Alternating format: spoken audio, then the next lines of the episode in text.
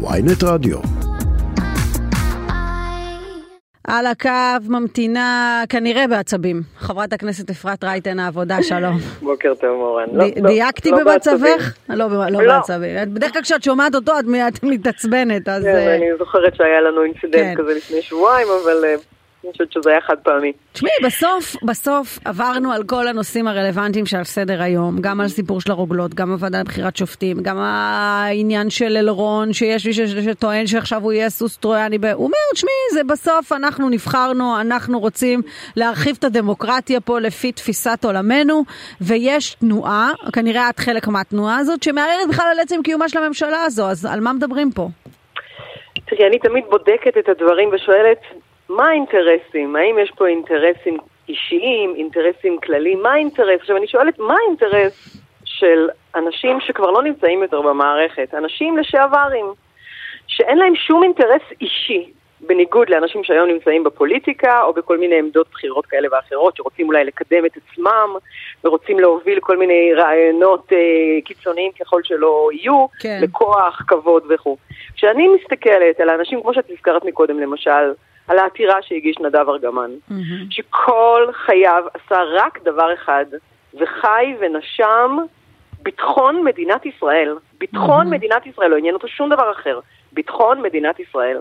ואם הוא מגיע למצב שבו הוא נאלץ, ושוב אני אומרת, זה נאלץ, כי היום כל האנשים שאני מכירה שהגיעו ומעורבים במאבקים שקורים יום-יום במדינת ישראל, אני מרגישה שהם ממש מובלים לשם, נאלצ, נאלצים להגיע לשם, כי המערכת הפוליטית שפשוט התחרפנה, שולחת אותם ובעצם מאלץ אותם להיכנס לזירות שהם לא חלמו שאי פעם הם יהיו, וככה גם העתירה של נדב ארגמן, שאומר במפורש, הקבלה של ההחלטה להקים את הוועדה הייתה תוך התעלמות מוחלטת מהמלצת גורמי הביטחון, המועצה לביטחון לאומי, השב"כ, כל האנשים האלה והגורמים אמרו שהקמת הוועדה תפגע בביטחון המדינה. בין היתר בגלל שעלולה לחשוף אה, דרכי עבודה חסויים. הייתה שם התעלמות מהמלצת היועמ"שית. היה שם חריגה מסמכות של הממשלה. הכל טבול בשיקולים זרים המניעים להקמת הוועדה, פסולים בתכלית, וכמובן, בראש ובראשונה, הרצון לסייע בניהול ההגנה של ראש ממשלה, שמה הוא? טבול עד מעל ראשו בניגוד עניינים בשל ההליכים הפליליים שמתבררים היום בבית המשפט.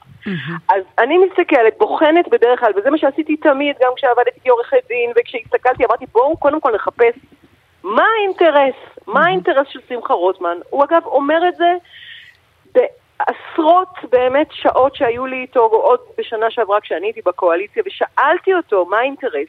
הוא אמר לי, החלשת המוסדות, החלשת מערכת המשפט, לקיחת העצמאות של מערכת המשפט. זה האינטרס. כשאני בוחנת את האינטרס הזה, אני אומרת, אני מתפלאה שאנשים מדברים על זה שאנחנו הופכים להיות דיקטטורה, זה בדיוק הדרך הנכונה.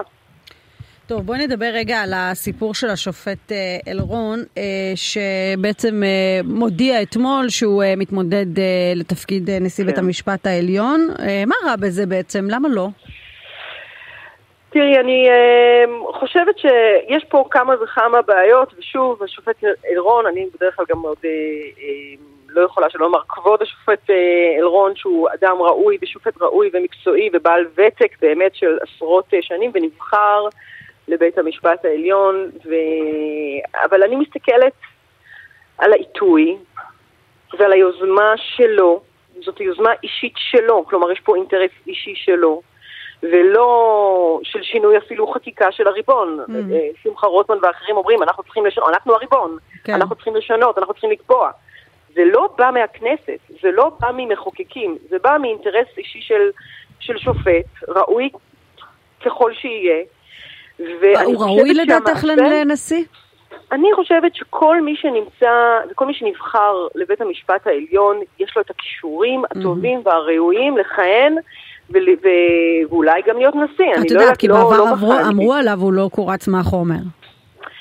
אז יש שאמרו, אני ממש לא, אין לי שום אה, טעם להיכנס ל, ל, לדברים שאני לא חושבת שאני יכולה להוסיף עליהם. או לומר איזה משהו אה, אה, אחר, אבל אני חושבת שעצם המעשה, כן. הוא, קודם כל, הוא מכתים אותו בפוליטיזציה, וחבל. זה פשוט מכתים אותו היום, חלק מה, מהמתווים, הרי היום שמדברים עליהם אה, בסביבתו של השר לוין, זה להפוך את הוועדה לבחירת שופטים, חצי קואליציה, חצי אופוזיציה. Mm-hmm. ואני חושבת שבדיוק עכשיו מה שקורה עם ההצעה של כבוד השופט אלרון, אה, להתחרות ולמעשה להכניס תככים אה, ותחרות ופוליטיזציה לתוך הרכב בית המשפט, לתוך שופטי בית המשפט העליון, זה בדיוק אולי התוצאה של מה שעלול לקרות אם תתקבל ההצעה של uh, השר לוין, mm-hmm. שבעצם יהיו שם שופטים, או שיהיו מחולקים, יגידו, אה, שופט X הוא מונה על ידי אפרת, והשופט Y מונה על ידי שמחה רוטמן, אז אנחנו יודעים... אז זאת אומרת, אלרון לא היה צריך לשתף פעולה עם זה. אני חושבת שזו טעות uh, שפגעה, גם היא, אם את מסתכלת על התמונה הרחבה, ואת רואה שלמעשה היום, בימים כאלה סוערים, שמערכת המשפט mm-hmm. כולה תחת מתקפה רבתית, וכלי ההרס כבר, uh, את יודעת, יש שקוראים להם D9, mm-hmm. שבאו לפרק את המבצר, כבר פועלים מזה חודשים ארוכים. אני חושבת שהוא הוסיף עוד נזק, אה, מבחינת אפילו האמון הציבורי. ושוב אני מסתכלת, אני תמיד שואלת, אני עושה reverse engineering, ואני שואלת, מה הייתה הכוונה של, של, של, של השר או של מי שמוביל היום את הרפורמה? מה הייתה הכוונה שלהם אה, כשהם יצאו לרפורמה? רצו להשיב, כמו שהם טענו, את האמון הציבורי בבית המשפט? האם זאת הדרך? האם את חושבת שמישהו היום יתעשי סקר האם מישהו היום אה, חזר לו האמון בבית המשפט בעקבות ההצעה שלו? אני חושבת שלא. לא, בסדר, אבל את יודעת, יכול להיות שבאמת אה, הגיע הזמן להיפרד משיטת הסניוריטי ולהפסיק את הנוהג הזה ש... אז ראשית צריך להיות דיון רציני ולא ככה על הדרך. Mm-hmm. אה, לא באיזה יציאה כזאת, אה, אלא למה? רציני. בסוף החוק נכון. אומר הוועדה בוחרת, אז שהוועדה תבחר, שלא יביאו רק נציג אחד באיזשהו, אה, את יודעת, אה, אה, תרגיל, אה, זה מין תרגיל פוליטי אפילו, הייתי אומרת, שמביאים לוועדה, לא, מש, לא משאירים ברירה, היא בוחרת כמו חותמת גומי, אה, וזה, וזה לכאורה מנוגד לחוק. אז זה לא מנוגד לחוק, כמו שאת אחרת זה כבר היה משונה, אה, אבל תראי, יש פה נוהג שיש בו היגיון, ושוב אני אומרת, יכול להיות שיש פה פתח לדיון ציבורי רחב. אני בדיונים שהשתתפתי בהם על עקרון שיטת הסיניוריטי, ומנינו את היתרונות ואת החסרונות. אני חושבת, שבה, אה, אני חושבת שהוא הוכיח את עצמו במהלך עשרות השנים, למעשה מיום, אה, אה, מיום הקמתה של מדינת ישראל. אבל את מוכנה לדבר על ביטול. לא, אני לא חושבת שכרגע, ובמיוחד לא באקלים הזה, ובתקופת ההפיכה המשטרית, המשפטית, יש, יש טעם לדבר על זה, ולו גם, ששוב אני אומרת לך שצריך להסתכל על התמונה הרחבה, הפגיעה בעצמאות בית המשפט, ושוב אני מזכירה, עצמאות בית המשפט זה ממש אה, פן mm-hmm. יסודי ב, בליבה של עקרונות המדינה שלנו כמדינה דמוקרטית. זאת אומרת, עצמאות המשפט זה לא איזה מושג אה, שאנחנו רגע צריכים רגע לדון בו, זה חלק, ממש בשר אורגן מאוד יסודי mm-hmm. מהליבה, הליבה האמיתית של האם אנחנו מדינה דמוקרטית. כן. או לא, עצמאות המשפט, בכל מדינה זאת אומרת, לא ככה, לא עכשיו. דמוקרטית. ממש לא. אוקיי. Okay. טוב, בואי נדבר על עוד uh, דבר אחד שכנראה יעסיק אותך לא מעט uh, בפתח uh, מושב החורף. Uh, חוק הגיוס יעבור, לא יעבור? מה את שומעת? יש לזה רוב? בואי אני אגיד לך קודם כל מה אני חושבת, כן. ובואי נדבר וננסה לנתח את זה ביחד, את ואני. תראי, אני חושבת שזה באמת פגיעה אנושה. שוב, אם אנחנו נדבר על הליבה של המדינה, באתוס של צה"ל, יש קונצנזוס, אולי הוא, אולי הוא הקונצנזוס היחיד היום שנותר לנו כישראלים, ואני באמת עם חשש כל כך גדול שהוא ייפגע. גם המוטיבציה לשירות, אגב, לא רק של המתגייסים, גם של ההורים, תחושת אפליה, אה, השלכה על העתיד שלנו, על החוסן שלנו, הסכנות לביטחון המדינה. אני חושבת שאולי הקואליציה הזו, מרוב הרצון שלה לחזק את הזהות היהודית, הם שוברים ומנפצים את הזהות הישראלית.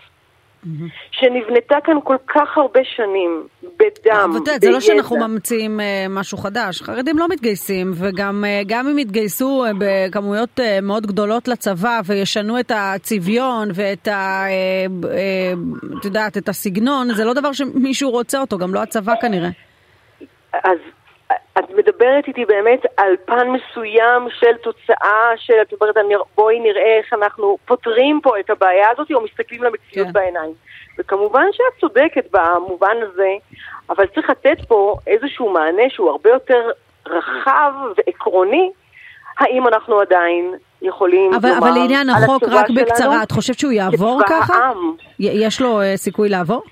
אני, כמו שאמרתי, הניתוח שלי זה שהנושא הזה הוא, הוא, הוא חוצה ימין, שמאל, קואליציה, הבנתי. אופוזיציה. אני יודעת, יודעת בוודאות שבקואליציה הזו ישנם אנשים okay. אוקיי. שרע להם מבחינת החוק הזה, והם לא יצביעו בנוסח הזה בעדו. טוב, נמשיך uh, בהזדמנות אחרת uh, להרחיב uh, בנושא חוק הגיוס. חברת הכנסת אפרת רייטן, תודה רבה שדיברת איתנו. תודה רבה, מורן, יום טוב.